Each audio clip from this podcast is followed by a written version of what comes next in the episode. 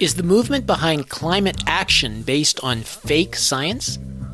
How does the climate movement pursued by the UN, the World Economic Forum, and other major bodies dovetail into the efforts to stop COVID 19 and future pandemics?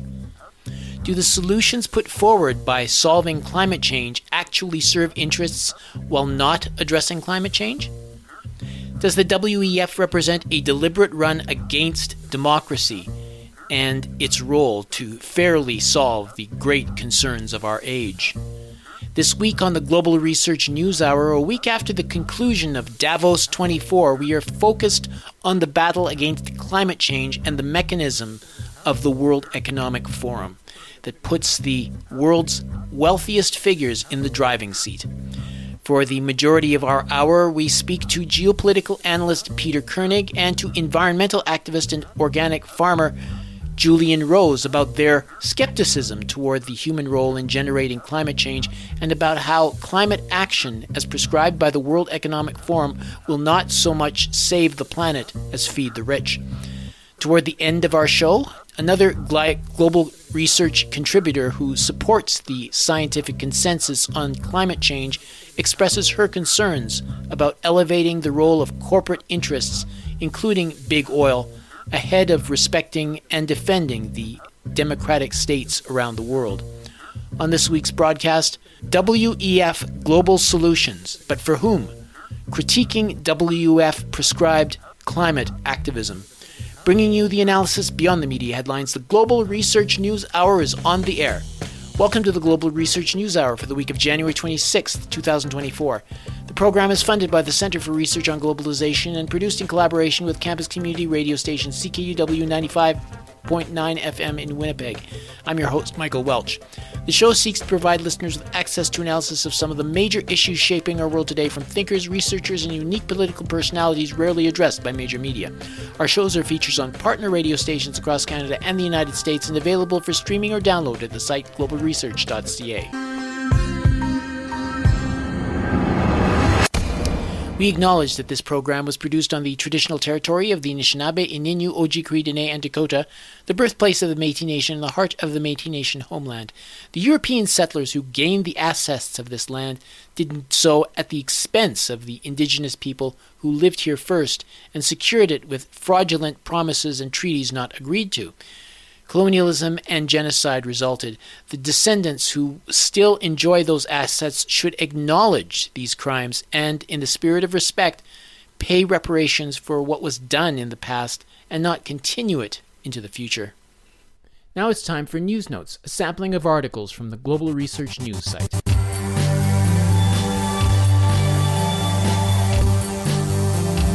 Listeners should know that some of the articles may run against common messaging about sensitive subjects and are not all endorsed by this radio station.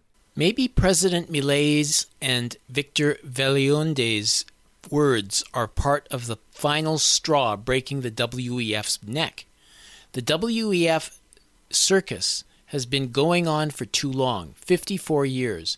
The WEF's navel glancing organizers and participants are distancing themselves ever more from reality while they have one objective and one objective only massively reducing world population so that Mother Earth's remaining natural resources will serve a small elite, quote unquote, forever instead of being swallowed by, quote, useless eaters, unquote, who can rapidly be replaced by robots, transhumans, chipped human survivors, and artificial intelligence, or AI. Once there is only a fraction of the 8 billion world inhabitants left, and yes, that is the goal already spelled out by the Club of Rome's uh, Rockefeller invention 1972 report Limit to Growth, and then stated in Henry Kissinger's 1974 report on National Security Study Memorandum, NSSM 200. Kissinger was then President Nixon's Secretary of State. That comes from the article The WEF Davos 2024 Circus. Their one objective is to massively reduce world population. By Peter Koenig, posted January 22nd. In an appearance at the Globalist World Economic Forum in Davos, the Director General of the World Health Organization urged that global cooperation will be needed during the next pandemic and that national interests hinder compliance. In a session titled Disease X, Tedros Adhanom Ghebreyesus stated that in order to be better prepared and to understand disease X, the WHO's pandemic agreement needs to be adopted globally. This is about a common enemy, Tedros continued, adding, quote, Without a shared response, we will face the same problem as COVID. Unquote. He explained that the decline for the legislation is May of this year and member states are negotiating between countries to implement it. This is a common global interest, and very narrow national interests should not come in the way, he continued, adding, quote, Of course, national interests are natural, but they could be difficult and affect the negotiations. That comes from the article Hypothetical Disease X.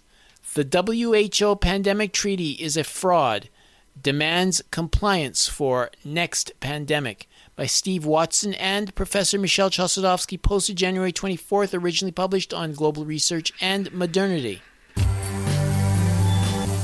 Every manufactured global crisis, including the ongoing corona psychosis and climate change mania, has served to funnel wealth into the hands of the transnational capitalist class, or TCC.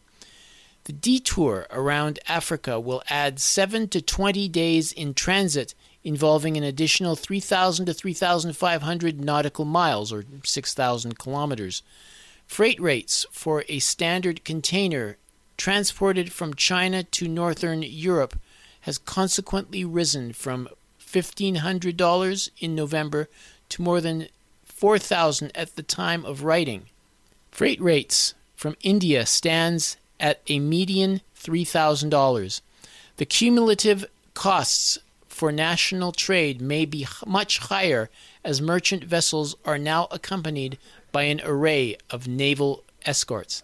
That comes from the article The Fate of Global Maritime Trade Does Not Hinge Upon the Narrow Red Sea Strait by Dr. Matthew Maavak, posted January 22nd. What are the implications if the Israeli government succeeds in persuading the judges that its ruthless, high tech obliteration of people and their life support systems in the Gaza prison camp is something other than genocide? The result of such a ruling would have the effect of normalizing what is going on in Gaza. The industrial scale killing happening there is a classic example of several synergistic forms of genocide being imposed simultaneously. This combination of techniques to achieve the indiscriminate mass murder of a mostly unarmed civilian population, almost half of whom are children, surely qualifies as the outer extremes of genocidal assault any ruling that stops short of ordering a stop to the military machinery of genocide would further discredit the already tenuous credibility of the International Court of Justice. That comes from the article Israel, the World Court, and the Conscience of Humanity are all on trial at The Hague by Professor Anthony Che Hall, posted January 22nd originally published on the author's Substack, Looking Out at the World from Canada. Of particular concern are the geopolitical topics of war, future pandemics, and climate change.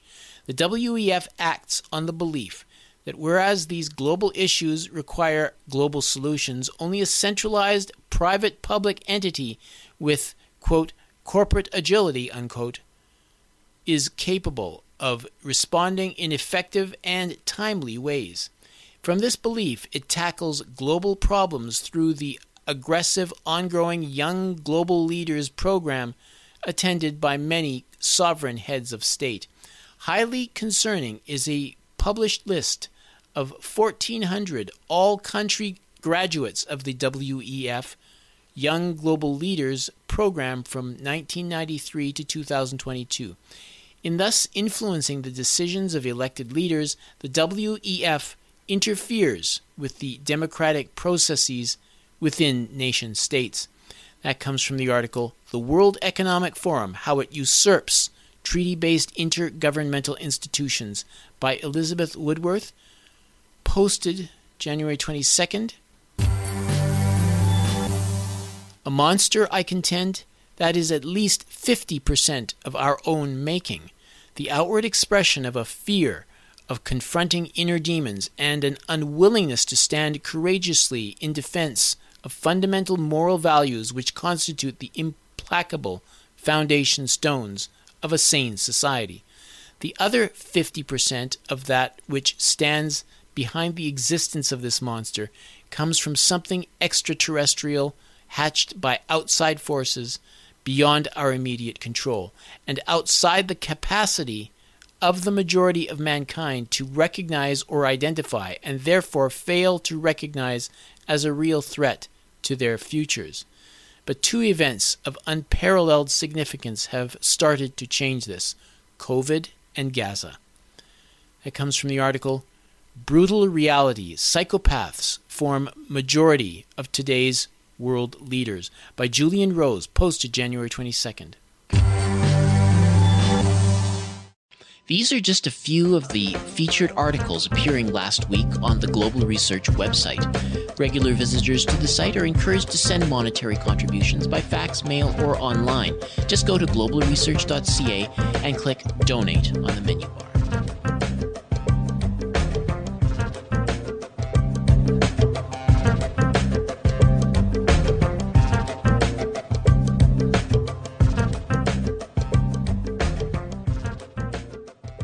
Appreciate the World Economic Forum providing me the opportunity to be on this stage and say, fuck you, Klaus Schwab, and fuck your New World Order. We, the people, were born free, we will stay free, and you and all of your globalist friends, including everyone in this room, can go fuck yourself. That was actually a fake presentation by Damon Imani at the World Economic Forum, produced by artificial intelligence. This display, which went viral on the internet, really spells out the awareness of the general public of these proceedings and encapsulates the popular resistance to the elite level operatives looking to make decisions applying to the public whether they like it or not. We are going through a period of transformation at the moment. We have the Great Reset, we have the 2030 Agenda for Sustainable Development. We have a new pandemic treaty slated to come in May of this year. We have the Fourth Industrial Revolution and AI. So it appears our lives are about to change radically, in our interests, supposedly. The World Economic Forum convened their annual meeting in Davos, Switzerland last week. A number of talks were held behind closed doors almost 3,000 leaders across government, business, and civil society from 125 countries, including 350 heads of state, gathered for the talks, presenting various diverse viewpoints on key issues. Topics for discussion included increasing resilience and security, reviving economic growth, balancing innovation and guardrails for technology, investing in jobs, skills, and health, and protecting the climate and nature. Many citizens have expressed concerns about what these elites discuss in private can impact the day to day lives of less well off people. Touching on the WEF subject this week, we are focusing on climate change Far from being a remote issue, it is central to a lot of plans at the elite financial level as well as the uh, less elite people. I brought a couple of guests in for a discussion on the 23rd of January. They do embrace skepticism, not only of the plans for using new mechanisms to advance their own position under the camouflage of addressing global warming, but it the concept that the world is undergoing climate change due to carbon dioxide. So we present the interview for you right now. Okay, so this week we are going to be focused on climate change and the endeavors of the elite class. The World Economic Forum uh, concluded their annual meeting last week to determine what can and should be done about this and other different topics. And, and we're delighted to have a, a, couple of guests with us to discuss what the UN, the WEF, and, and other major players have in mind. So Peter Koenig is uh, well known to listeners. He's a ge- geopolitical analyst and a former senior economist of the World Bank, and is the author of Implosion, an economic an economic thriller about war, environmental destruction, and corporate greed. Peter's also a research associate for the of the Center for Research on Globalization. And Julian Rose is one of the pioneers of UK organic farming, commencing the uh, conversion of his farm in 1975. Uh, he joined the Soil Association Board in 1984 and campaigned vigorously for the widespread introduction of organic farming methods at a time when the system was not known. And he's an environmental activist and a defender of peasant and farm family farm traditions throughout the world.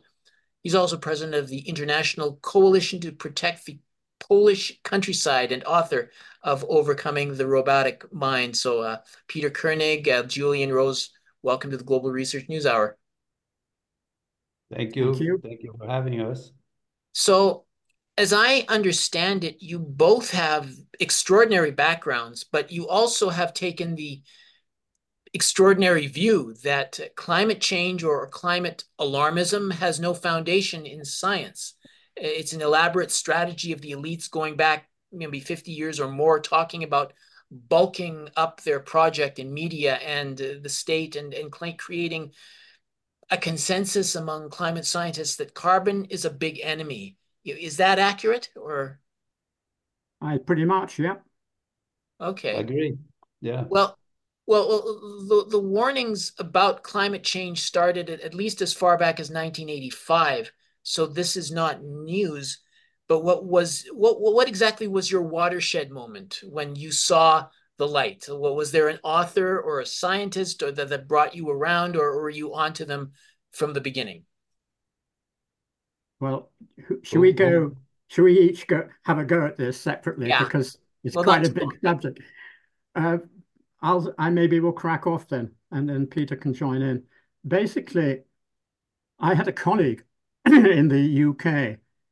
A very interesting situation, whose uncle was director of the Bank of England in the 1980s. And my colleague uh, was an aspiring green, a young man in his early 20s. And so was, to a degree, the director of the Bank of England at that time, very interested in green issues. And what happened was my colleague was invited by a friend of his uncle's, a friend of the director of the Bank of England, to meet Mr. Peccei, who was the director of Fiat Motor Company in Italy, to discuss the possibility of him being given a job with some green issues attached to it.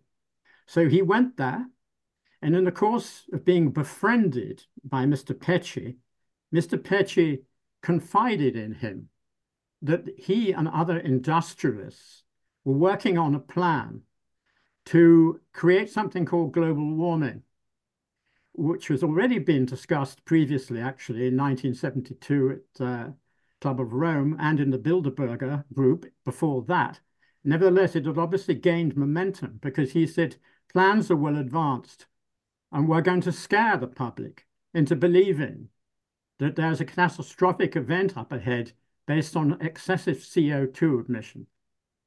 Now, I just thought this was the most fantastic thing, first-hand story.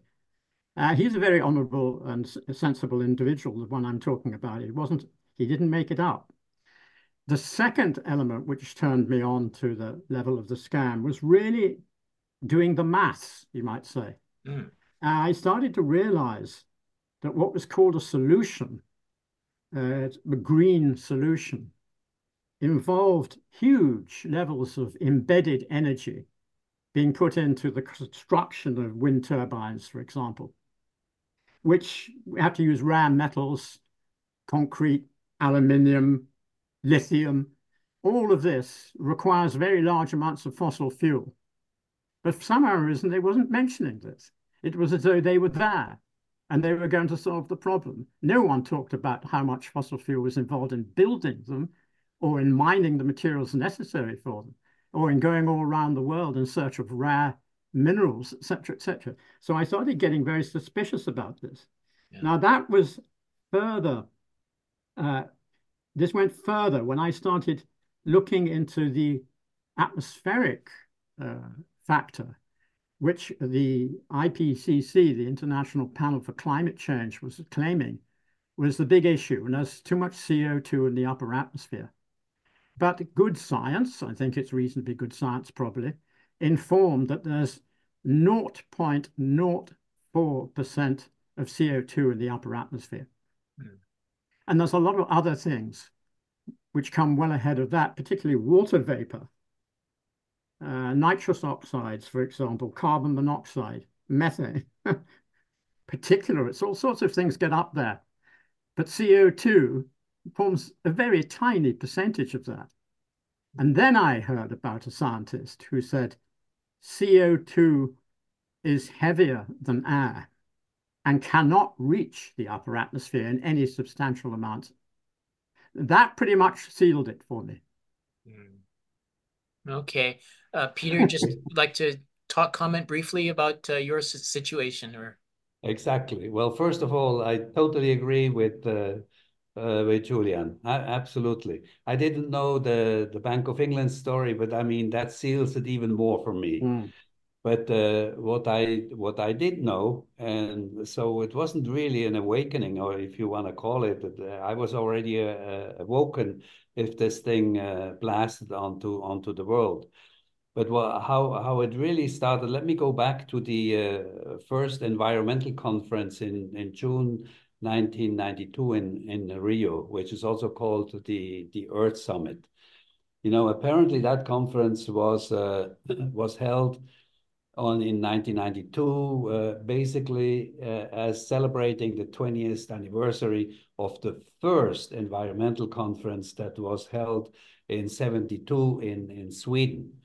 Uh, and in 72 in Sweden, that conference was based, and that I know as a fact, was based on the Club of Rome's uh, report on uh, uh, limits to growth.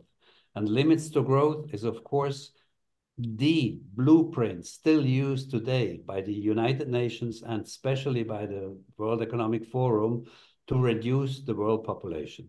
That's goal number one. And with climate change or whatever you call it, uh, global warming, climate change, you can do everything uh, you want. You know, you can create hunger, you can create, uh, and then you have, in addition to that, in order to prove the world today that we are actually living in a changing climate. First of all, climate never changes that quickly, normally, you know, as, as it seems to be today. So we are really talking about geoengineering. And geoengineering is a science that has been developed at least since the 1940s. Uh, so it is highly sophisticated mm. to a point where we could have a, a special session on it uh, if you want one day. But I'm going even further back. The Club of Rome uh, is an idea by Rockefeller, and that has uh, been come to the surface already in the 1950s. It, the Club of Rome was eventually created, officially created in in 1971, if I remember correctly. But it was uh, there were many conferences preceding it in in Rome. That's why it's called like uh, the Club of Rome. But the, the initiator is one of the key eugenists of the world. That's Rockefeller. You know, mm. together with the family Gates and so on, they're actually related as you go far back, uh, far enough back. So the whole idea of uh, of the Club of Rome is still embedded in whatever you see today. And so when eventually And at that time, I was uh, was at the World Bank when this thing at the end of the last century really broke out in, into uh, global warming first. Uh, the whole World Bank uh, Environment Department literally converted into a global warming department. You know, there's no, there was nothing environment anymore about it, and I was an insider, so I can tell you this this was actually happening. And at one point, we we had I don't know exactly the year, but it was a, uh, in 2000, 2001 or 1999. I don't remember exactly. There was a team of Al Gore's, not Al Gore, but the team of Al Gore's coming to the World Bank to talk about global warming and and so and and and how the climate is influenced by CO2, by human activities, and and and so on. You know, so uh, of course uh, I went to that to, to that conference too, and uh, the room was full and overflowing with with people. And at at the end, when there were comments and questions, you know, I simply said, uh, as far as I know 95 or more than 95% of all the influence on weather and climate comes from the sun. Mm. And, uh, and, and solar activities have, throughout the 4 billion years of history of the world, have made all the differences that we have lived, that the Mother Earth has lived through.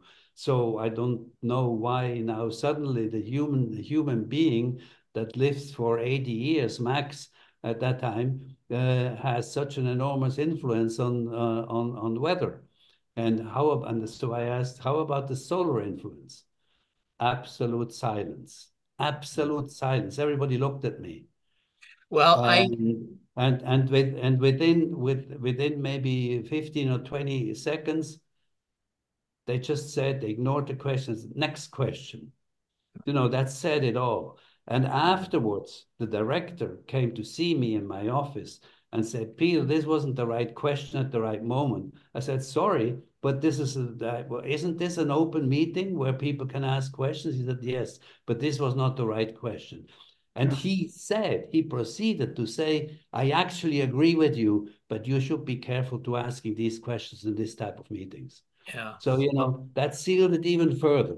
Hmm. And then when we went on, and and and of course, uh, as I already indicated, the World Economic Forum, we have we have the the uh, the great the, the, great reset written by so Klaus Schwab yeah. hasn't written it, but he says he has the great reset, and then you have an agreement between the United Nations and actually an illegal agreement which very few people know about of 2019 between the UN and uh, and uh, the World Economic Forum, which is illegal because the World the, the United Nations can make agreements with other United Nations agencies and with countries, uh, but not with NGOs.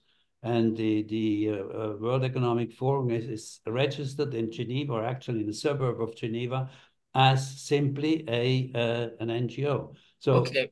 Yeah, well, but, we're, we're, yeah we're getting to the, the World Economic Forum now, and uh, no, no, but I mean uh, this is part of it. You know, you okay. you have to connect the dots.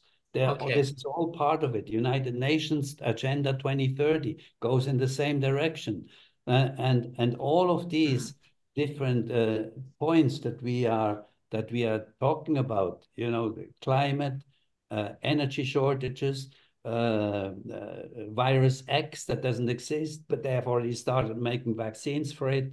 And, and all this stuff goes into the direction and, and, and the, the, uh, the pandemic treaty of WHO, the international health regulations, which have been modified to the point that, that the health tyranny, it's actually already called One Health World. That's what the World Health Organization calls it uh, all of that goes into the same direction. And the huge direction, number one, number two, number three, yeah. uh, objective of well, WHO and well, I, the World Economic yeah, Forum I, I want to get reducing the world population. And okay. that's why I'm leading that by bringing all these agencies in. You're listening to the Global Research News Hour, broadcasting from CKUW 95.9 FM in Winnipeg and from partnering radio stations across Canada and the United States. Could you talk about some of the, the measures being taken to solve climate ch- the, the, the climate change problem that that seem like red flags to you? I mean, suggesting that this method is supposed to be about reducing CO2 and instead is is serving other interests, possibly elite interests. Well, yes, I can, of course. I think that what they call a success will really mean um, reducing the majority of mankind to absolute servitude, um, to the protagonists of the Great Reset, the Agenda 2030, Fourth Industrial Revolution. Uh, now, this is really for the following reason that uh, there's a hidden plan for the elite, if you like to call them that, to retain fossil fuel, to manage their lives and their industry, while we, the people, are forced into uh, taking green, unsustainable energy policy that will cripple the infrastructure of nation states and allow for a totalitarian regime to be implemented. Now, that strikes me as being the undertext of what's actually going on, because they would never, in their own particular way of viewing their bombastic way of life, uh, they would never agree to follow the same example as they're setting for everybody else. They are going to rely entirely on fossil fuels, while we are starved out which is already happening. It's well in progress at the moment. I mean, Europe's in a state of chaos because it doesn't really have steady access anymore to the, to the fossil fuels, gas, oil, etc. And what's more, uh, the, the, the fake green way of viewing things is that you should cut down trees in order to bury them and create carbon capture. Now, you can't get more insane than that idea trees absorb CO2. Now, if that's the big problem and everybody claims it's the big problem, then you weed as many trees as you can. But now they're saying you must chop them down so that they can capture the excess carbon. You see the absolute illogicality of thinking. And I'm familiar with this from the perspective, a slightly different perspective, which is when psychopathic individuals take a controlling influence in society, they call on the dark side, where we tend to call on the light for our inspiration and for our connection with divine. They do exactly the opposite. They call on the dark side. And what the dark side does, and it's been doing it for thousands of years, is to reverse truth into the opposite. Mm. There are even specific uh, spirit type creatures called archons, uh, devils in our language, that are known for centuries and centuries to work this way. So once people start practicing their demonic uh, activities, which they do, all the top politicians, in fact, I think in England, are very involved in Masonic and similar uh, dark side work. They connect up with these dark influences and they then reverse truth. So what they're really doing is reversing everything. Now, this last example of carbon capture fulfills that, I think. We don't think they do. We simply think they're crazy the the thugs, the mad, the the whatever nasty word we can think of them, it never occurs to us that they're actually using a special technique which involves working with the dark side. And that is why you also get the same people involved in pedophilia, in child molesting, child sacrifice. They're all involved in the same game. So when you get to a place like Davos, Peter explained very nicely in an article he wrote recently, it turns into a bordello because they have to have prostitutes available to them. You know, that's the sort of people they are. And we can't, if we can't see it by now, we're very, very thick skinned, and that's a big problem. Wow. uh, may, yeah, may Peter, anything add, to add to that? I, I totally, again, I totally agree with Julian. That this is exactly what's happening. Let, let me just add uh, uh, one, one more expression to this. I call it a cult because the, the, the, the cult theory, what you, what you very well described, you know, they're working with evil. And, and but the cult theory also, and that's a cult, and the cult theory is, is actually uh, taught in, in many in or in different uh, uh, what do you call it? These fraternities of uh, high-level universities. You know, the the the uh, the, uh, the Skull and Bones, for example, yes. of, of, Yale University or maybe others too. They teach yes. you how to to operate. And one of the, these cult theories is that they have to tell you, they have to tell the people in advance what they're up to. Mm. Uh, you you know, so otherwise their cult doesn't come through. That their their their their their uh, activity, what they want, their goal cannot be uh, uh, actualized actually with their with with their work if they don't tell us first what they are doing. Now, uh, the, the last example that I've seen of that, maybe you had seen also the little video clip where Klaus Schwab, during his last meeting, is sitting with an IT guy and talking with him like uh, in the future. You know, we are what he said, we would sit here in, in 10 years from now and we would all be he, actually he didn't say we he said you and all the people in the room would be chipped so that uh, you know we could read each other's thoughts he actually was predicting what they are planning to do yes. uh, in in a way and and yeah. and this is what i think we have to really be aware of and one more thing maybe in that direction otherwise uh, you know you you yeah. covered it excellently julian one more thing is i think what they also want to do with this, and they tell us, they make us angry. They make us really angry. And being angry makes us vibrate on the same low level as they do. And as mm. long as we vibrate on their level, we cannot go up to the light. And that's what we mm. have to do in order to leave them behind. We have to work on the light. It's difficult. I know it personally. I get angry yes. and I should overcome this. Were, so were you but, were you paying attention to the the World Health uh, Forum, uh, the Davos 24 meeting the last week? I mean, uh, what was what was exactly discussed at the meeting? I mean, I know it's all between behind closed doors, but in terms of what was exposed, what what exactly was discussed at the meeting that maybe has you particularly concerned? Well, one one of the, the the key elements was already mentioned at the beginning, and and uh, this was also on the agenda uh, was climate change. Climate change remains a key element of uh, the World Economic Forum and of, uh, of the Agenda 2030. What that means, you know, under climate change, you can literally put everything under climate change, fossil fuels. Global warming or global cooling, whatever you want to call it. That's why they have the World Bank later on also changed from global warming to just simply climate change. Uh, because it includes both uh, and can be uh, manufactured by um, uh, by geoengineering in, in, either way. We see that now very, very often in the US and in Europe, the extremes. They are not just coincidences. So uh, all of this is was a, was a key topic, and of course, what is talked about in the open meetings, in the plenaries as they call it, has nothing to do with what they talk about behind closed doors. They will they they want to make the public aware. It's like a propaganda. What you see on TV is like a propaganda for the people to remain alert. Yes, we have a global warming or a global climate change problem you know, we have to attack that.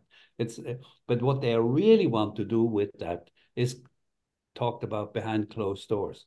So yes, I would say topic number one, which was talked about, is uh, the climate change and what's behind it all. And I keep saying that. I think I've also written it there in already in, in various articles. I think I wrote three about the World Economic Forum lately and uh, and and and and in each one it is clear it has become clearer to me that the key key priorities of uh, of of, of uh, the the WEF is uh, massive population reduction. But let me go a step further.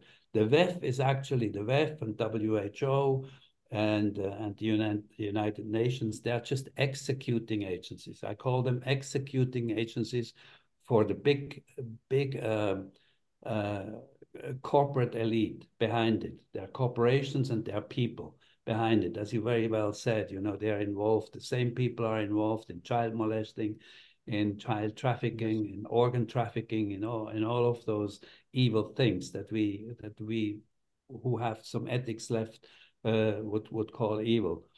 Uh, and and and so these topics they are of course not talked openly. They are talked behind closed doors in small groups, selected groups, and that will not come out. You know, these groups they are closed. There's nobody allowed that uh, that, that that has no access. Uh, that has not been specially invited by by the WEF.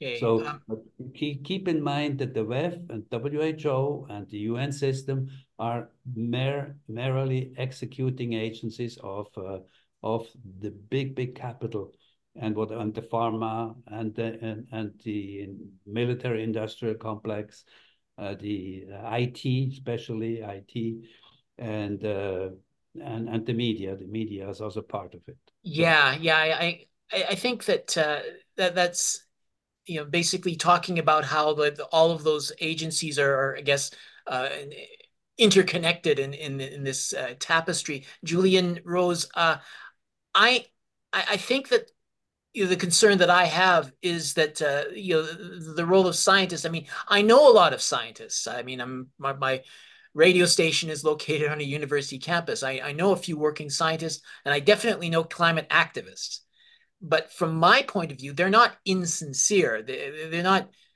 greedy uh, for philanthropic donations. So, so how are the billionaires able to skew the research of, of these good working scientists? I mean, is they they just refuse to support people who are saying the uh, you know through the the, the publications or, or something like that, or or, or alter the the kind of research being published.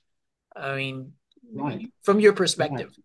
Right. Well, I think I think one has to start from the from the what the public have been sold a story. And I go back to the International Panel on Climate Change, having lined up around about 2,000 scientists to come up with the same story. Now you have to remember, this is all based on computer programming. There's no empirical science. There's no science based on actual testing of the reality. It's entirely computer program based. So it's not difficult if you're if some government or some large body like the uh, United Nations forms a committee and says to them, look, we've got a target and we, we know we've got to achieve this. We've already set the target and it's very urgent now that people who are seen to be good scientists agree with it and get this information out and make the public realize that we've got to follow through this green agenda. So all they have to do really is to say to them, we'll pay you a decent stipend and we'll give you a certain framework within which to do your science. If you go outside that framework, you won't get the stipend. and, you know, I, I think virtually all scientists, apart from those rare ones who have stood up already and said it's all a, a boondoggle, the whole thing, they will go along with this. They, what they worry about mostly is losing their jobs. Exactly. Anyone who's got that far in their profession makes that the 100% top goal. I'm not going to lose my job. I'm finally famous scientist, you know? So I'll do whatever I'm required to do. And that's what they do. So that's the setting, you see, for this type of phony science and it's very easy for the public to be fooled by it because it's similar to a doctor. Now, when you go into a clinic and you see a man in a white coat with a stethoscope, it's already been shown psychologically how most people freeze, absolutely freeze. Whatever he tells you, oh, yes, all right, I believe you. Of course, can we fix it? Now, this is exactly the same. You get some scientists with a whole lot of PhD, something, something, something after their names, which no one understands saying it, people can't believe that 2,000 of them could get it wrong. Forget it. You see how it works? It's all about Absolutely. putting over something as effectively as you can. And the mass media and the people that control the mass media and, and the sort of genius dark forces that work behind the whole thing are incredibly clever. Mm, okay. They're far You're... cleverer than us. Peter, do right. you, you, yeah, I mean, basically, it's like kind of like the COVID situation where, you know, if you speak outside of, uh, you know, of, of the, the, the consensus, uh, you'll lose your job. I mean, that's what they said to the to to, to uh, doctors in in uh, in Canada. But uh, you you essentially agree with what uh, Julian just said. Yes, absolutely. Um, I mean, he, he said it. I couldn't have uh, said it better, actually, uh, in no ways. This is exactly the way it happened also with COVID, as you already mentioned. And uh, I know a few doctors actually in uh, in Switzerland who were threatened or have lost their license. And there, uh, and there are many, many doctors who have stood up from the very beginning. Uh, they they lost their, their licenses. Uh, Meryl Nass, I think she was one of them who lost her doctor medical uh, license because she stood up and said she doesn't go along with the with with this lie. But there are many of them, and many. more and more, as you also said, Julian, they're coming gradually. They're coming out as the awakening uh, of the people uh, takes uh, takes hold. Hopefully, yeah. faster and faster, so that we we have still time to change something, change the system. But this is exactly how it works. You know, they have a reputation. They have become famous. They have families. We don't want to lose our jobs, and and and less so uh, do we want to uh, uh, to lose our license to to find another job? Okay. And some of them have actually been disappeared or suicided, and this is the threatening part that may happen. Either hey, I, yeah. Families. Yeah, we've only got maybe a, a, couple of minutes left. I mean, do you want to like, just just end this conversation with, I mean, some last words about how you know maybe we can uh, wake people up or, or whatever you know in, in, in defiance of, of the elite agenda that uh, Peter was just talking about? What, uh, Julian, you first? Yes, I would like to just very quickly say, based on the previous conversation about Davos, one of the other key items is IT. And, you know, we must realize that this whole agenda is heading towards the transhuman. This is when it, we lose our humanity. We're replaced by cyborgs. We're connected up with computers. And this is what, for instance, Klaus Schwab's uh, chief executive, uh, Noah Harari is telling people. Basically, he's saying that's progress, and that's where we all want to be. Basically, what we have to do is very clear to me, at least.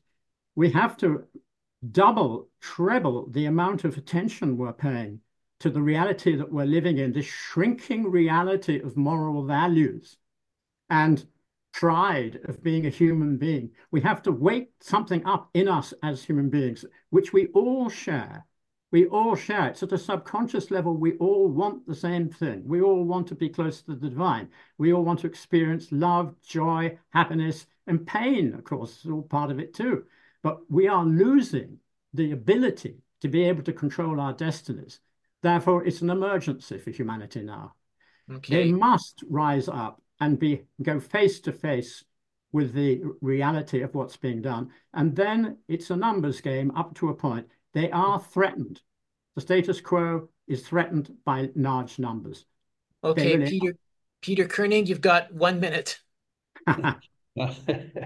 no, well, I don't have much to add to what uh, Julian said. I totally agree. We have to uh, be, become conscious of our own sovereignty that we are losing every day. And especially in the West, we have been, and this is not by accident, there is an institution behind it, which is called Tavistock Institute.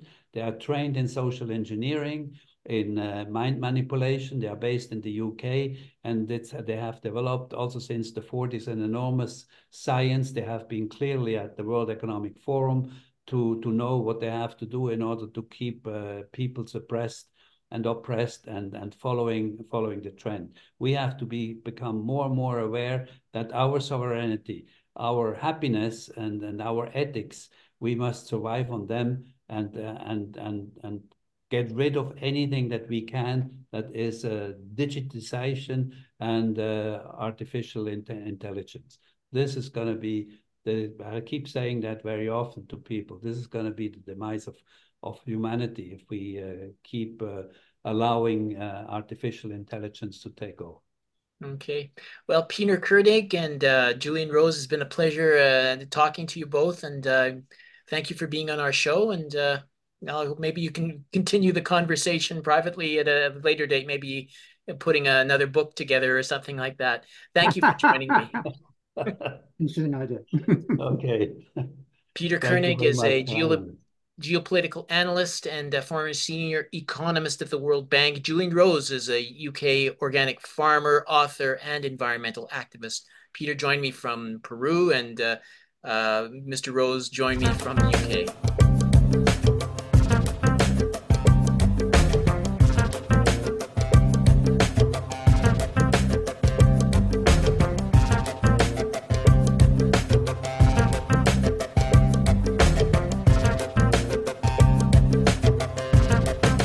We have an alternate uh, take on criticizing the role of the World Economic Forum. This comes from someone who agrees with the science consensus that more than 99% of all peer reviewed scientific literature figures that human factors are to blame for current climate change.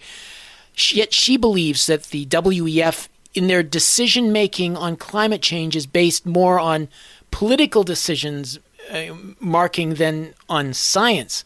And she's published an article at globalresearch.ca entitled The World Economic Forum How It Usurps Treaty Based Intergovernmental Institutions. This is based on an article uh, written in the journal, the American Journal of Economics and Sociology. My guest's name is Elizabeth Woodworth. She's co author of Unprecedented Climate Mobilization, Unprecedented Crime, Climate Science Denial, and Game Changers for Survival, and co producer of the COP21 video, A Climate Revolution for All. She also served as the head medical librarian for the BC government and holds a BA from Queen's and a library sciences degree from UBC.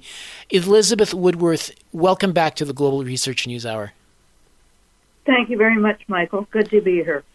Now, you pointed to the view that at the World Economic Forum, politics has more to do with solving world economic world problems than science, and you pointed to the example uh, of the WEF response to the COVID nineteen situation as an example. Uh, could you just expand on what was off about what they suggested at the time? Well, the the whole um, pandemic rationale was never really explained scientifically uh, by any of the um, global agencies that were dealing with it. Um, it was just a fear campaign, basically. And the history of that fear campaign was uh, done through the media. And I did an article for Global Research a couple of years ago on the Trusted News Initiative, uh, which has gone quite viral because it traced the way the media planned its campaign to make COVID look uh, like a really bad uh, virus uh, that was going to wipe out people to the extent that they'd been wiped out in 1919 in the major pandemic. But it doesn't. The the um, uh, pa- this pandemic, so-called, didn't even match the traditional uh, definition of a pandemic. So the World Economic Forum was part of the um, the whole um, campaign to make us afraid but it wasn't based on science. Mm. So the uh, the actual science of climate change uh, is very well established, as you mentioned, with 99% of uh, peer-reviewed science journals um, knowing this. It goes all the way back to the 70s, uh, and all the projections that were made in the in the last century have come true about about climate change based on their scientific um, information at the time. Okay. So the yes. Well, you have three participants. The, the, the, you've got the public, you've got the state, and you have the WEF. Uh, could you give a, a, couple of practical examples of how the WEF, in fact, complicates government responses to, to public pressure on climate change? The point I would like to make uh, is that they are not looking at solutions to the climate problem at all. Mm. Uh, which I think the public would appreciate if somebody came up with some real solutions, and so would certain governments. You, you know, uh, they're coming like in 2022 uh, in the article. What they were looking at was vague topics like unlock. Here's a, a few of them. Uh, these are the topics that they these hundreds of jets flew into Davos to talk about unlocking carbon markets, uh, embracing climate adaptation action. Um, climate action starts at home. Um, you know, these are vague topics, mm. but what I think is the most important thing is that right now, globally, the governments of our world are are um, they're they're uh, subsidizing fossil fuel companies to the extent of six trillion dollars a year. That's globally. That's the IMF figures, mm-hmm. and those that amount. The, the the fossil fuel companies would not be. Uh, they wouldn't even. They're they're called. It's called a zombie industry. It can't exist without public money. So uh, all our governments of the world would have to do would be to say to the fossil fuel companies, we want you to transition to sustainable energy at the rate of 7 to 8% a year. Just move your, your operations from fossil fuels over to sustainable energies at the rate of 7 to 8% a year, or we won't subsidize you. And at the end of 10 years, we'd be moved over and the fossil fuel companies would still have the market. They would still be running the energy market. And, uh, you know, a, a solution like that could work for the world. Within 10 years, it would be guaranteed. But they don't talk about stuff like that because the fossil fuel companies are the corporate companies that fly into Davos to to make their um, agenda known. Mm. Well, yeah, just uh, uh maybe I just give you just a minute. I mean, I, I was wondering if, if the, the WF could be reformed in some way so it didn't, you know, curtail democracy uh, by you know, just you know enhanced in some way for the benefit of all, or or just the, the very presence of, of corporations and then the private wealthy always guarantee it will negate in some way the, the democratic decision making to, to truly address climate change and other issues. Well, the composition of the World Economic Forum is in the article. It's quite a, uh, you know, it's rather a long part of it. Um, the, the, the governments, the governments of the world and the, the global uh, leaders, the World Economic Forum young global leaders, are all admitted free. They, they don't have to pay anything to, to, to go to the sessions. So the sessions are supported by basically by the corporations. Now, how Who's going to reform that? It's a it's a, it's a, a private public partnership. It, mm. it it's not elected. There's no law to stop it. It's just there. But what needs to be understood is that it is not operating uh, for the benefit of human society because it isn't elected. Thank you, Elizabeth, for adding a few thoughts to our discussion. You're welcome. Michael. I'm glad to give you some ideas. But I'd like to underline the idea that uh, really isn't out there. I think your listeners might be the first to, to know of it. That uh, we could stop the subsidies or make them conditional on the six trillion dollars per year. That's what keeps fossil fuels going. Is there's six trillion dollars in subsidies should be conditional on a transition. Thank you. Elizabeth Woodworth is a writer and, and former librarian to the BC Government of Canada. That is our show for this week. Next week, coinciding with the beginning of the Freedom Convoy of Truckers from two years ago and the recent finding in the federal court that Trudeau did indeed violate the constitutional rights of the people who participated in the occupation style protests in Ottawa, we will revisit that issue. You're listening to the Global Research News Hour, a program funded by the Center for Research on Globalization and produced in collaboration with campus community radio station CKUW 95.9 FM in Winnipeg on the traditional lands of the Anishinaabe, Ininu, Ojibwe, Dene, and Dakota, the birthplace of the Métis Nation and the heart of the Métis Nation homeland. The show airs on partner radio stations across Canada and the United States and is available for streaming or download at the site globalresearch.ca. To leave feedback on this program, please email globalresearchnewshour at gmail.com. I've been your host, Michael Welch. Thanks once again for joining us.